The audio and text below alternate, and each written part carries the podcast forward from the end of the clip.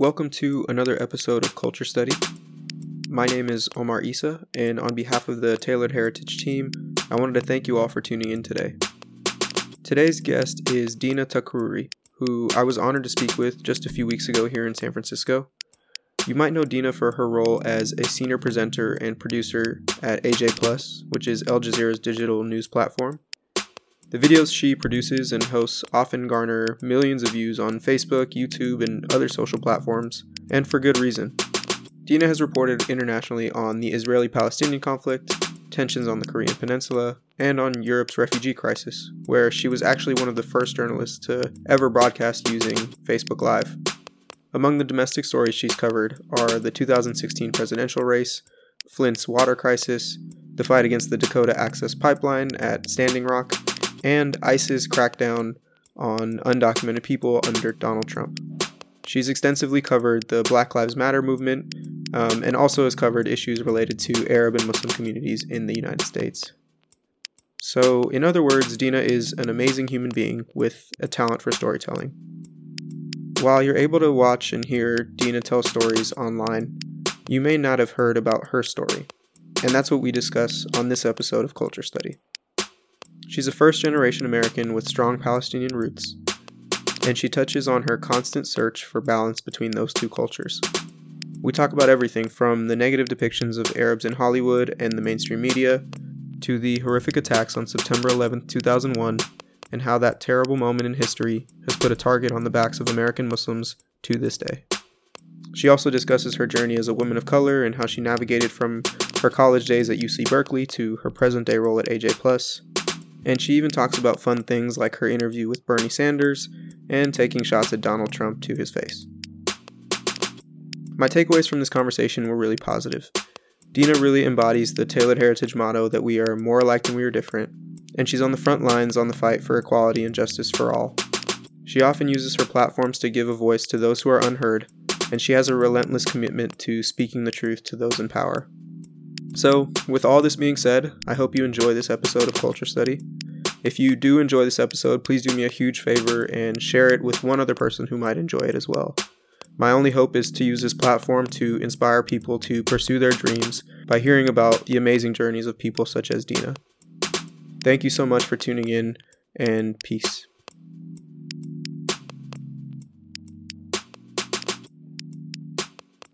I am super excited to be here, Dena.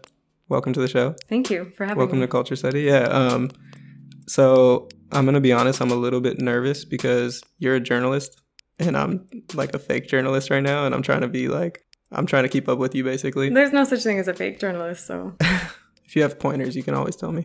But um, no, but I'm really excited to have you on the show. And um, Tailored Heritage, myself, Sess, who you met um, a little bit earlier in Milton, we started basically as a form of inspiration for ourselves, right? It's like it's kind of like a um, an aggregation of everything that we're inspired by and everything that who everyone who inspires us. And and culture study, which is this podcast, has kind of been a way for us to better explore that as well um, with people who directly inspire us. And you you know we don't always see or have a platform for people of color or women or Muslims, and we never see them really in a positive light. And I think you're an example of that. So again, thank you for being here. Um, thank, thank, you for saying all that. that yeah, and, I appreciate um, it. so for those who haven't had the pleasure of meeting you, how would you describe yourself?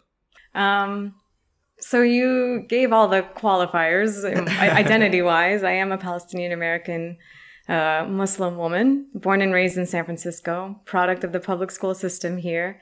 I'm a journalist at AJ Plus. Um, I'm a senior presenter there and a producer. Been there from the start. AJ Plus is Al Jazeera's digital video channel, and so I'm a correspondent who travels all over the world doing stories.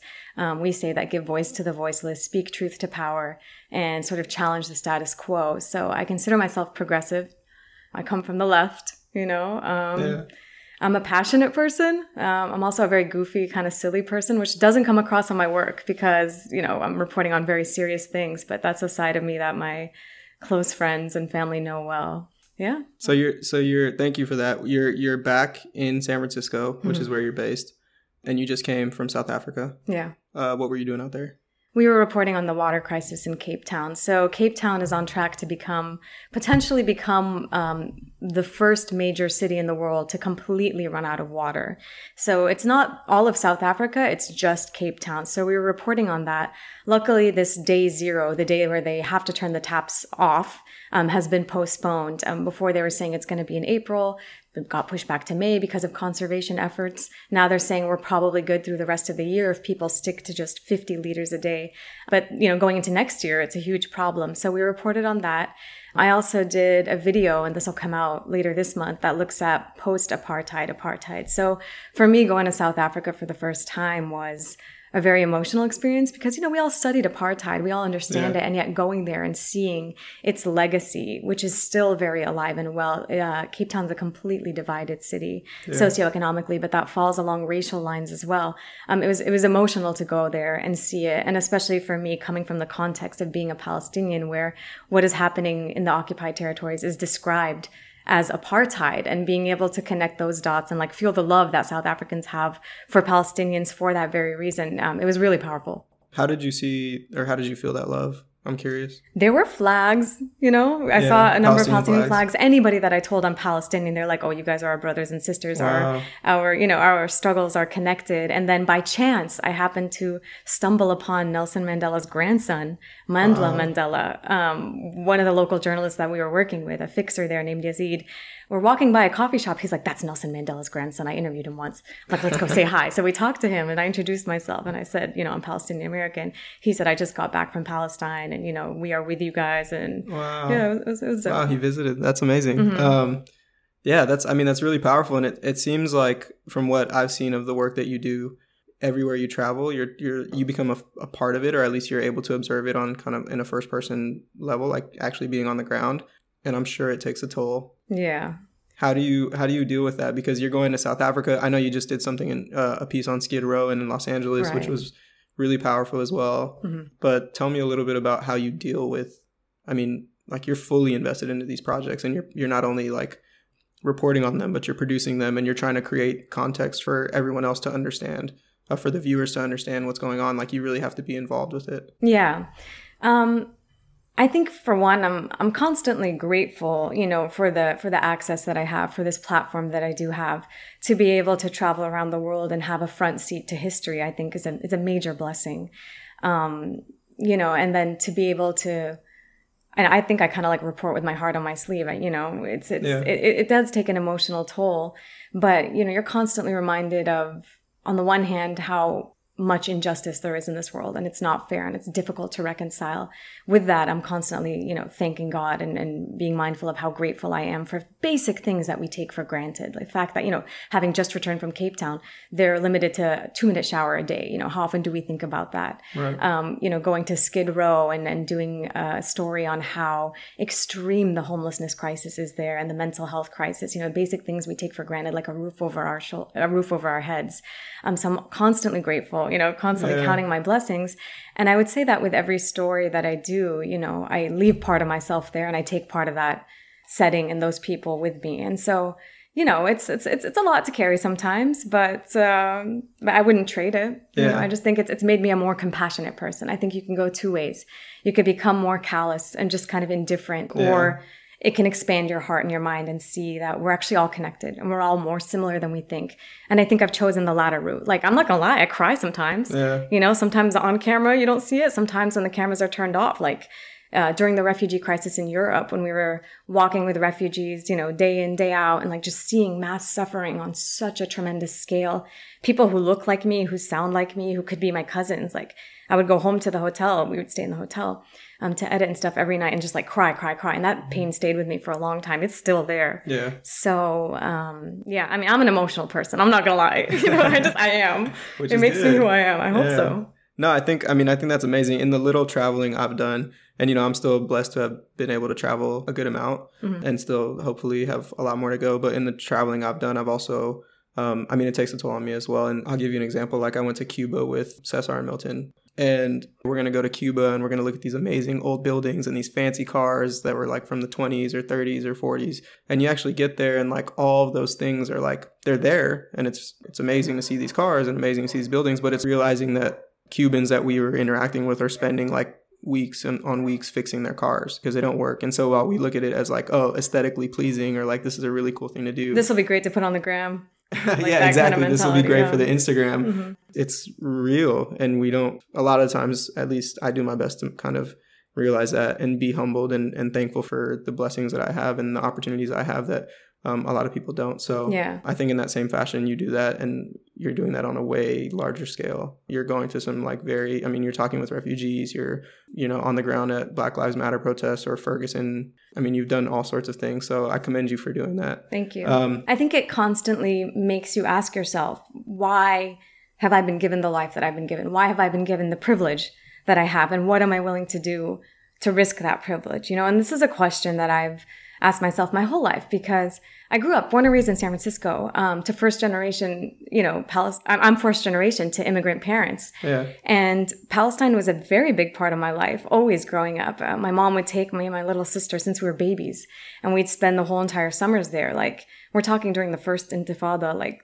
curfews, you know, crossing the border was hell, just like, nothing to do, witnessing occupation, witnessing daily injustice, and then coming back and, you know, to my comfortable life here in San Francisco with Nickelodeon on TV and like yeah. the mall and everything. And, and I would like, you know, it felt unfair. And, and, and I felt fortunate that I've been given this life and like, you know, it could have easily gone another way. So what can I do to sort of equalize that? Or what can I do to do something about what I feel is a very strong injustice. Yeah. Um, I didn't grow up the way my cousins did over there. I've had way more opportunities. I've been way bl- more blessed to, to be American, to have this passport, to have the type of upbringing that I did here. And on top of that, my father, the way he, you know, chose to discipline two daughters that he's raising in America, you know, terrified doing so, is he would if we fell out of line, the constant threat was like, be good or I'll send you back to Palestine, you know? Wow. And I believed it. Like, That's this so dude cool. wasn't playing. Like, he was about to deport us to Palestine to be disciplined there. Wow. And so I had that threat, like, constantly looming in the back of my mind. So I was like, yo, I got to stay in line. Like, I can't mess up because I don't want to live over there, you know? Yeah. Like, they don't have XYZ or whatever. Yeah. Um, so I think that was making me, again, like, always mindful of, of sort of the privilege and and you know the life that I've been given here. Yeah, of course. I mean, I'm gonna be straight up right now. You just answered like the next 20 questions I had oh, okay. in your sentence. No, no, no. But that's I mean that that's amazing because you're very authentic to your story, and I think that shows in the work you do now. And so the fact that you carry that with you everywhere you go is really powerful. So yeah, I still want to I want to talk a little bit about your childhood and your upbringing. You said that um, well, you were you're Palestinian. Were you born in the in San Francisco? Mm-hmm. Okay, so tell me about um, I guess paint that picture. Like, what was it like growing up here, um, being a child, and and also I'm assuming very strict immigrant parents. Oh yeah. So born and raised in San Francisco, Kaiser Hospital Erie. um, I grew up going to the public schools here, mostly in the Sunset District. Um, my parents, like I said, are Palestinian. My dad worked very hard. Um, we were probably, I would say, lower middle class mm-hmm. growing up, and they were very strict. I mean, I, I, can imagine how scary it was for them to be in a new country, you know, raising kids for the first time, trying their hardest to make sure that we retain sort of our cultural identity, that we retain our a sense of religion, um, and not completely become American, whatever that means. But for for us, it was just like it was a struggle, dude. Yeah. I think a lot of uh, a lot of first generation kids can identify like Totally. You know, like there's like no boys, no boys can call the house. You can't do this. You can't do that. don't go here. Don't wear that. You know. Yeah. Um, so there was a culture clash that was, uh, you know, an, a constant struggle in my life. Um, I I went to Berkeley after I graduated from high school. They let me move out by some grace of God. Like I, they, you know, growing up, my parents were always like, "You will never live in the dorms. You yeah. will never leave our house until you're married," type of thing. You know, they let me go to Berkeley, which I was really happy about. But then the stipulation was that I come back to visit them in San Francisco every weekend and like stay a night or two. Right. So I did that. I just so basically no it. parties.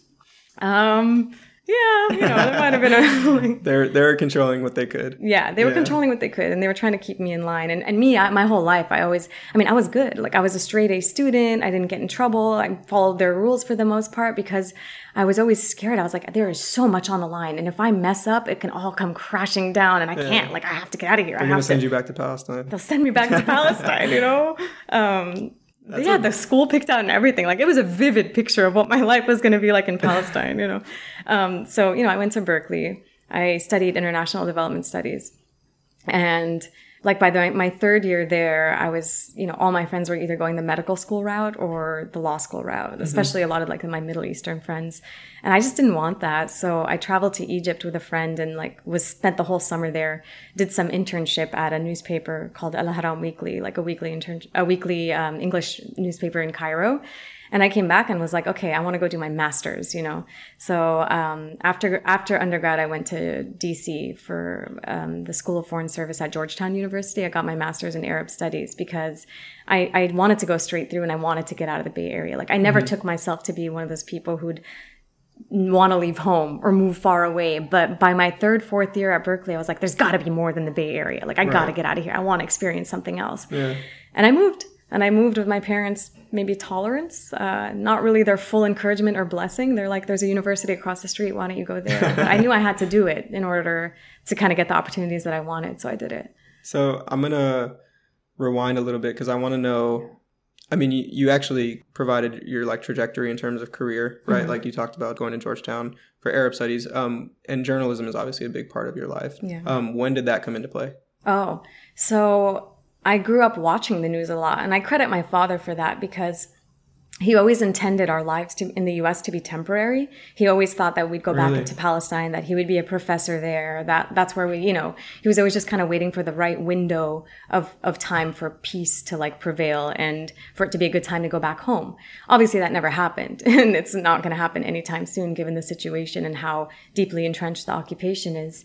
But what what did happen was, you know, he had the news on CNN, 24-hour news was like the the highlight of his life, you know. I, I grew up sitting there and watching the news and just kind of like internalizing everything, being critical of how things are reported, you know, a keen sense of what's going on, current affairs, seeing how Muslims and Arabs and Palestinians are represented, right. um, seeing how we're demonized, not only in, in, the news, but also in like pop culture and stuff. And it, it bothered me and it, and it really like, yeah, it, it really left an impression on me and I wanted to do something to change it. Because I was watching the news so much, like I would watch and be like, I can do that. I want to do that, yeah. you know, like I want to be an anchor one day.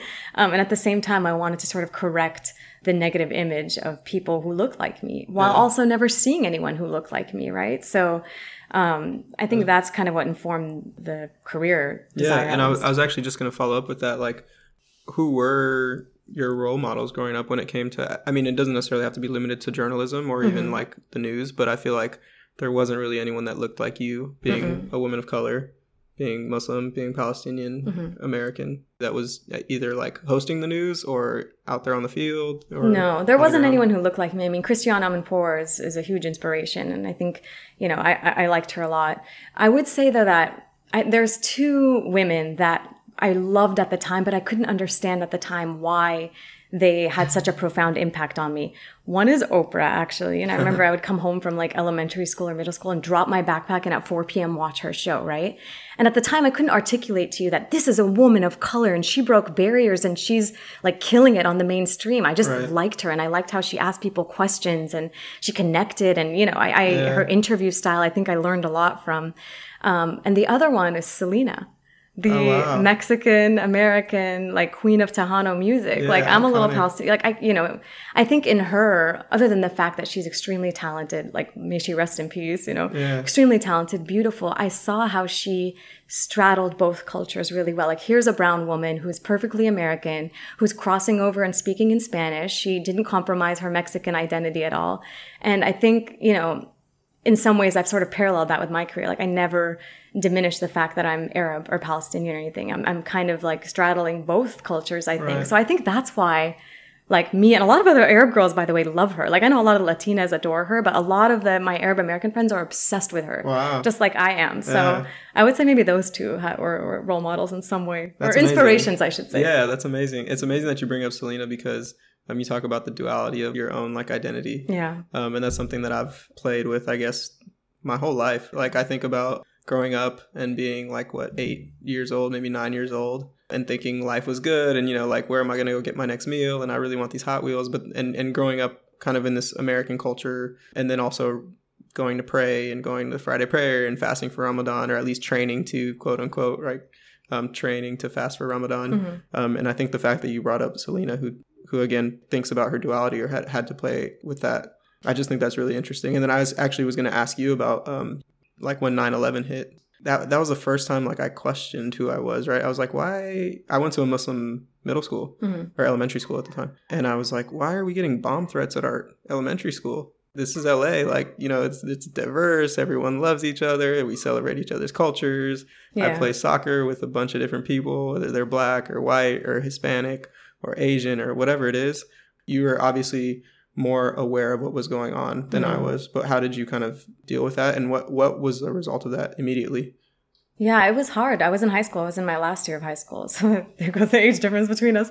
Um, I was pretty politically conscious at that age. Um, I remember, you know, the second intifada had been raging, the uprising in, in Palestine at the time. And I used to go. Funny enough, I took Hebrew class in high school because Lowell High School in San Francisco offered like every language except for Arabic. So I was like, okay, let me go learn the next best convenient thing, you know? Yeah. Um, it was a great class. It was a great experience. But towards the end, I used to like cut class and then go to SF State and protest with, you know, with the college students, like Yeah. protesting the Intifada. So 9-11 came around and, and I remember, I mean, there have been other instances in my life where I'm just like, oh God, don't let it be an Arab. Don't let it be Muslims. Don't let it whatever. And of course it was. And I mean, it was hard. It was hard. I would say there wasn't, there weren't too many racist like incidents in, in my high school. Um, but it was again that kind of you have to automatically assume this very defensive posture Right. and like you know constantly define who you are in terms of like th- we're not terrorists we're not this we're not that so um you had thought about it before, but it wasn't until that moment where you realized that you almost needed to be like fully aware of what was going on and understand that there are like people kind of out to get you a little bit. And I'm Mhm. sure you experienced that a little bit being i mean Palestinian. I'll, I'll tell you this like growing up i always knew that arabs and muslims and palestinians what have you are antagonized and so it was almost like this kind of self-consciousness that i always carried with me and it wasn't just from 9-11 it was Right. before that you know it was like i would be like kind of ashamed to tell people that Yeah. i'm muslim like Right. you know because you do you you you internalize that from Yeah. like the first gulf war to seeing how arabs are depicted in hollywood um I was so this gonna say even even like uh, Aladdin uh, for an example as an Yeah. example, which is a really great movie.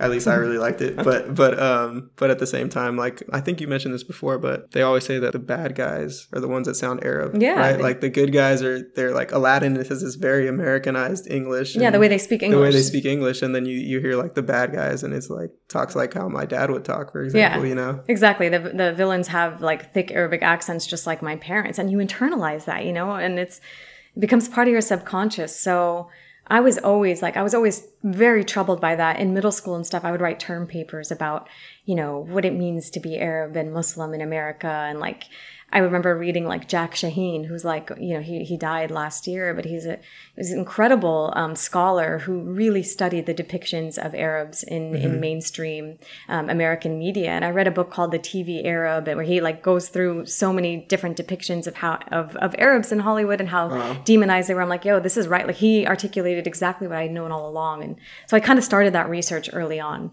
in my life, and it was always an interest for me, and it was always something that I kind of wanted to. That's amazing. The, the fact that you were aware of it at such a young age is is pretty amazing. I mean, one, it goes into you being a straight A student, um, and two, just I think you were brought up in that environment, right? Like you said, going back to Palestine, Mhm. um, and also living in the U.S. and kind of having the luxury of being wherever, like for the summers. Um, I'm sure that taught you a lot as well. Um, I actually wanted to ask you a little bit about Palestine. Um, how is it that you? Yeah, I guess how how did you stay connected? Yeah, I mean, so we, like I said, we would go frequently, like every two years, three years. We'd spend the whole entire summer there. Mhm. Um, Arabic was spoken at home. Arabic was my first language. I switched to English when I went to school, but I'm, I'm still fluent today.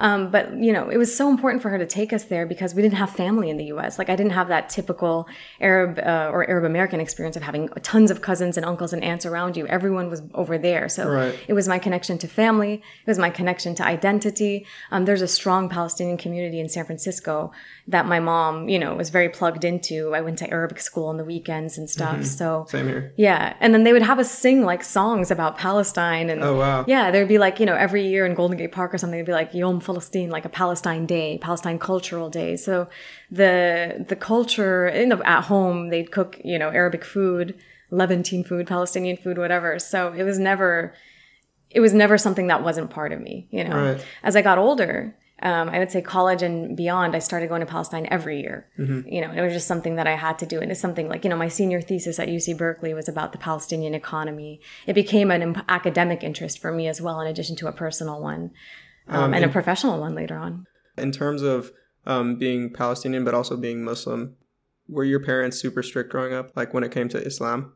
Yeah, they were pretty strict. I think oftentimes the religion and the cultural kind of just were, you know, flowed into one another right. but um, they were they were they were strict yeah no sleepover um, like some some of the things i agree with in hindsight like i think there's some wisdom behind being careful about where your children sleep because it's a it's a scary world out there and i've heard yeah. horror stories but you know at the time I, I hated it and i fought it and i just wanted to be normally a normal american kid it seems like every person of color almost every person of color that i talk to that is a first generation american has that same struggle of identity you want to fit in here but you also want to understand or you realize how important it is to understand where you come from. And I think coming from myself, like I'm not fluent in Arabic, even though it was like my first language growing up. And I have never been to Syria, which is where my dad is from. Mm. I've never been to India, which is where my mom is originally from. But um, those things make me kind of long for it. And so so I've done my best or I'm trying my best to to get closer to it. So again, I think it's a blessing and I didn't realize it growing up, but it's a blessing to have those parents that are really strict with you and say this is your identity, this is your culture, be proud of it. Yeah. Um. And and yeah. So um.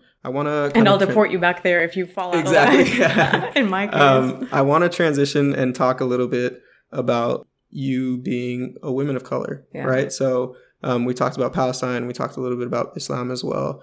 Add a third thing that I have I can't even relate to in the sense of like I was never been I've never been put in those shoes, but as you evolved from high school and then started going to Berkeley and then also went on to Georgetown, I'm sure a lot of opportunities were given to men instead of women. Mm-hmm. Um, so you know, I guess I was kind of I grew up in San Francisco and I grew up going to the schools in the Sunset District, which were predominantly Asian. Mm-hmm. So I think the complex that a lot of like children of immigrants have is like, in America, why am I not white? For me, it was like, why am I not Chinese like the rest of my friends, you know? So yes, I was a minority, but it, it, was, you know, surrounded by all, by other people of color as well. Right. Um, I did feel very different. Like there were no other Arabs in school or in, in like the spaces that I was in. So I felt like very alone in that sense. Um, once I got to college, I met a lot of like a lot of um, Arab kids, a lot of Muslim kids. Mm-hmm. And at the time, it was in the, the year after 9 11 and the first year of the Iraq War. And so um, we were all kind of just very ac- activated politically because right. of those reasons. And we banded together. And, like, you know, I also um, was active uh, uh, with a this group called CalServe at UC Berkeley, which is like you know progressive, multicultural, um, you know pro LGBT uh, student coalition, which stands for CAL, Students for Equal Rights and a Valid Education, and you know like really powerful students of color that were part of that, including right. women of color too. And so I think that helped kind of inform my my sense of identity and also be able to connect the dots between like my community and like La Raza and the black community and the native folks yeah. and you know and so I think that that was really uh, that shaped me a lot as well. Um, knowing that I wanted to get into journalism more, I think um, I would always thought that depending on where I end up, maybe I should conceal the fact that I'm Arab. I should downplay the fact that I'm Palestinian in a in a pretty um, in an industry that's not necessarily favorable to right. Palestinians or people who look like me or talk like me. My first sort of foray into broadcast journalism happened when I was in DC, when I was still in, in grad school. And there's this uh, satellite channel called ART America, Arab Radio and Television. Yeah. And there was a show that they did, a weekly show like for and by young Arab Americans that I became a co host of. And so I was there because I was Arab, you know, and yeah. that was like part of the that was a part of the whole thing. Is like we talked about our issues, we interviewed people in our community doing cool things. Straight out of grad school, I was hired at Al Jazeera Arabic, and I was there for four years producing a weekly live current affairs talk show. And from there, I went to HuffPost Live, which was mm-hmm. my first sort of like kind of not it wasn't mainstream but my first like american job working in an american newsroom and i thought that it would work against me to be arab and to be you know palestinian muslim and stuff but they would actually be like why don't you host a segment on what it's like to be a single muslim woman you know wow. i was very fortunate that i never had to compromise who i am or what i believe in in order to get ahead whereas right. had i gone maybe to abc or cnn or nbc i would have had to downplay that i made the conscious decision not not to go down that route right. you know and to do sort of an alternative alternative like DIY career. And it ended up being, you know, it ended up working, thank God. You know, with AJ Plus, obviously I I sort of put my who I am front and center. Yeah. Um, you know, I'm not apologetic about the fact that I am a woman of color, that I am Muslim, that I am Palestinian. It doesn't play into every story, but it definitely plays into who I am Right. and why I choose these stories and how it informs my worldview and my sense of justice and my connections to people. I identify as someone who's on the margins of society because I am that. I am Muslim, I am Palestinian. And that's helped me um, identify with other people who are marginalized. Right. And I think it's been an asset to my reporting because not only do I have that empathy, but it also kind of builds trust with other communities and, and you know, Yeah, no, I think I mean I think that's a great point. and um, it's funny because when I think about my story and the story of how Cesar and I connected and how Milton and I connected, we're all from different places. Mhm. We're all we all are first generation Americans, but with totally different backgrounds. And I think one thing that brought us together was this understanding that we need to essentially build bridges. Like we really, our motto is more alike than we are different, and we really do believe that, Mhm. right? Like in order for us to see change when it comes to um, incarceration of black males, like we need brown males as much as possible to be allies in that fight, right? Um, and the same thing when it comes to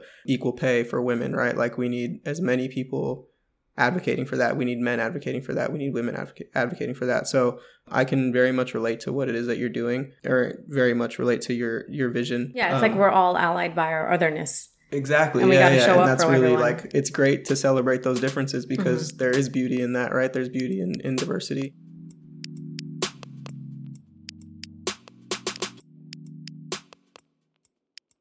So fast forward to now, you've done so many different things with your life, right? Like you've interviewed Bernie Sanders, which I think is pretty amazing. You've taken some shots at Trump in his your interviews when uh, he was on the campaign trail. You went to North Korea to the DMZ zone. Uh, what are some of your most memorable experiences Oh man. or favorites? definitely like shouting down Trump like that was pretty. You know, was a highlight. You, you mentioned. I mean, every every assignment is like special in its own way, right? Not to sound super corny. Um, I was proud that I confronted Donald Trump early on before anyone else really had. Like Yeah. at that point, he had he had it was like a couple weeks or a few weeks after he announced his candidacy, and you know he announced it saying that Mexico is sending its rapists and its criminals. He hadn't even gone after Muslims. Yeah, he hadn't Yeah. even gone after like I think the long list that followed. But I knew that like he's, it starts here, and then like you know where's he who's he going to attack next like this is unacceptable um, so the fact that i called him out for that and i told him to his face people are calling you racist how do you respond to that whatever uh, Right. I was because even just the optics of it like he's a big guy he's tall Yeah. and he's not like the slimmest and then i'm like a small brown woman and i think people kind of just loved watching that you know Yeah. the Bernie Sanders um, interview was also, um, you know, it was pretty powerful because no one had really put him on the record about how he be- feels about Israel and Palestine, specific issues. And I pressed him on that, and he Right. wasn't happy about it necessarily. But Yeah, you can tell in that interview if anyone ever looks it up, but he seemed a little bit uncomfortable, right? yeah, yeah, yeah, yeah. But these are Um, questions we need to know. Um, you know, the DMZ between North and South Korea was just like fascinating to me, a super surreal place. I would say the um, I reported from Palestine, which was you know powerful to go there as a journalist and report, and not just as a you know it's like a citizen or someone from there. Um, the refugee crisis in 2015 continues to just haunt me to this day. You know, it was just Right. it was it was heartbreaking. It continues to be heartbreaking, and we went and did a follow up uh, last year, a couple years after the fact. So you know, the native folks in Standing Rock, the native Hawaiians whose stories is very untold, who've suffered colonialism themselves and continue to suffer in Hawaii, which we think of as a, you know, paradise and vacation spot. Right.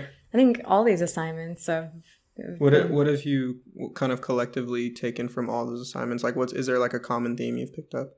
dang. um That's a hard one, I know. it's a hard one. I would say, you know, we're more alike than we are different. Right. That injustice is just it's rampant and it's unfair.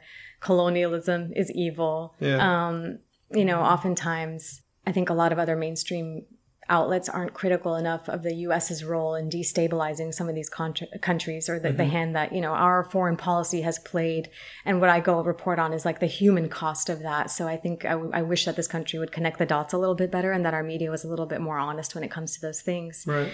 Um, and just that, you know, it's unfortunate how just angry people are and how divided we are as a country and how we're quick to just not we like us like you and I but you look at the comments on anything I do on the refugee crisis and it's just like these are terrorists they're this they're that. I do stuff on undocumented people in this country. They're illegal or deport them whatever. And I'm just like yo like I really pray that we become more of a compassionate society. I hope these people are not the majority um, because it's extremely demoralizing. So again, I hope that you know we just expand room in our hearts and just love more. Yeah. You know, Yeah, I think that's a solution to a lot of different problems we have. I'm sure I sound like total hippie kumbaya, but that's honestly my takeaway. My takeaway is, is compassion, and that's Yeah. what we need more of. compassion and respect for one another and i and one thing that makes me think of as well is is even just like the videos you put out like you get a lot of positive feedback and you guys also get a lot of like really objectifying comments Yeah. of just you being a woman hmm and i apologize for that because it really like irritates me to see that um, but how do you deal with being an online personality right So, first of all, the cardinal rule for when you're like online is like don't read the comments, right? So I try to adhere to that as much as possible, but I also just get a lot of messages coming straight to me. right Um, I would say that yeah, sometimes there is there are negative messages and people, you know, kind of trying to tear me down for who I am. But for every one of those, I would say there's 20 people coming and backing me up and like supporting me. So that's great. And the bigger challenge, I think, than people trolling me has been men objectifying me, even the ones that are fans of my work. So um, I think over over time you develop a thicker skin and you realize like that is it kind of is par for the course when you're a woman on camera. right It's very upsetting. It's upsetting when I do a story on a serious topic and then the people, the men in the comments are just commenting on my body or my looks or something. I used to get really down about it. I still have my moments. And in the field, I try to do what I can or wear what I can or have them shoot me in a certain way so it doesn't show full body to Yeah. kind of avoid the comments that I know are coming uh, regardless. I know that most, because I'm able to look at the analytics on my Instagram, on my Facebook, I know that most of my followers are males between 25 and 34. So there's nothing I can do about that. I'm happy that they're watching. I wish I appealed to more females. I wish more women would watch my stuff. Um, but you know, if I had like a dollar for every "I love you, ma'am" or marriage proposal or marry me or you know, like you're beautiful for every message that came in, I could probably retire right now. You know, that's like it's crazy and it's just kind of like yo focus on the work don't focus on me you know? It's flattering to some extent but most of the time it's just like no i don't want this. Um but you know and sometimes i'm like how much longer do i want to be doing this? Like i don't Right. want this scrutiny. How i don't want these kind of messages. I don't want this you know but you mentioned sort of the younger girls and the college students or whatever who come up to me and say you're a role model. And for me it makes it all worth it you know Yeah. for me that's like the highest compliment i could ever be paid to know that i am modeling something for the younger sort of generation that i didn't necessarily have that they can look at me and say oh well she's not compromised who she is Right. and she's like upfront about being proud of it. muslim i'm proud of my identity and, and the fact that they can see that and say i don't have to be so ashamed either and i've had them say that to me that to me like makes it all worth it that's Yeah. the most heartwarming, you know, flattering sort of uh, feedback I get. And I'm very proud of it. It feels like a responsibility at times, Yeah. but um, it's definitely a huge honor and it's ex- extremely humbling. It's a privilege. I'm sure in in some ways it's it's what keeps you going as well, right? Like when you don't want to get out of bed in the morning or when you had Yeah. a really rough story to cover and um, I can only imagine that the people who look up to you is also what pushes you a lot. For sure. Um, and in that same token, you're also kind of pioneer. You're a pioneer in this way, right? Like even as a journalist, you're like the first journalist to to you mentioned earlier to use Facebook Live and and social media. Really use social media with AJ Plus um, as a platform to to practice journalism. Where do you see journalism going in the next like five to ten years, and and where do you see yourself within that? I wish I knew. I wish Yeah. I knew where it was going. It's such an unpredictable industry. Like, had you told me when I started my career that this is what you'd be doing now and you'd be reaching millions just being online, I wouldn't have believed it. So Right. I don't know what the trajectory is. It's a tough industry. There's a lot of uh, layoffs. There's a lot of, you know, like struggle within it. So I don't know. I don't know what I'm going to be doing either. Like I, you know, at some point I have to settle down. I do want a family. I want children. I want, you know, marriage before that. Um, and that's sort of you know that's got to become the highest priority at some point Yeah. hopefully um, i do know that whatever i whatever whatever trajectory i take i want to continue to tell meaningful stories in some way or another you know and continue to be that voice and use my platform in a positive way whether it takes the form of like documentary or film you know maybe i write a book i'm not sure i don't know Yeah. Um, I mean that's a great, great response, and and I kind of like furthermore, I want to take that a little bit further. You know, kind of one of these closing questions is how do you want to be remembered? Like when all damn is am i dying done. anytime soon no, no, no, not that you're dying anytime soon. Hopefully, knock, I'm gonna knock on wood yeah so you can how do i want hear to it. be remembered Um, but yeah, how do you want to be remembered? I think I want to be remembered as somebody who championed justice and who advocated for justice and amplified the voices that are all too often forgotten. that's a short answer, but I think maybe that's how. I, I, wish people knew. I wish I knew like my one sentence of how I want to be remembered as well. But but yeah, that's really powerful. I think um, you're doing a really really great job of that right now. Just in the, I mean, I wouldn't say short, but you've had like a, a really compounded career with a lot going on in such a small amount of time. You're doing a really really good job of that as well, and and telling things like they are, and also on the social justice side, just advocating for people who whose voices are not always heard. And um, I think you have such a huge platform, both with AJ Plus and the companies you work with, but also for yourself as kind of a role model and a personality yourself to amplify those voices and, and share those stories as best as you can. Um, and I wanted to thank you for doing that and commend you. you. are doing amazing work. You're too kind. no, thank I'm serious. and um, and yeah, I guess uh, the last question I wanted to ask is more, well, I guess I'd say two. One is, you know, there's like you have a crazy life. You travel a lot and you work a lot and you are always on the move. But what what is it that like when you get home, what do you do? Do you mm-hmm. read or like yeah. Um, one practice that I try to do as much as possible is write down like three things I'm grateful for every day to like remain grounded, remain grateful. And it could be as simple as like that really good sandwich I had earlier, or, you know, the fact that I'm not undocumented, that I have this like passport, you know, that gives me so much ease in life. So there's that. And then I like reading a lot. I, I would say I'm more of a homebody, I'm, but I do like going out with my friends in terms of like dinners and maybe movies or going to someone's house. But I'm a bit of a homebody. So if I'm alone, I enjoy reading. I feel yeah. like reading, reading, specifically fiction, I think it really nourishes the soul. Um, but I also read um, the last book I just finished when I was in South Africa. I read Trevor Noah's Born a Crime. And it's his autobiography and stories in from South his Africa. child. In South amazing. Africa. I think it was really important to like experience that there. Um, I also read a book called The Monk of Mocha that like a few weeks before about this Yemeni American that I happen to know from San Francisco, product of the Tenderloin district, wow. um, named Mukhtar. And he um, basically started his own coffee company using coffee from Yemen, which Yemen has a long, rich, like, Yemen was the first, like, country to make coffee ever. So the book was written by Dave Eggers. It's nonfiction also.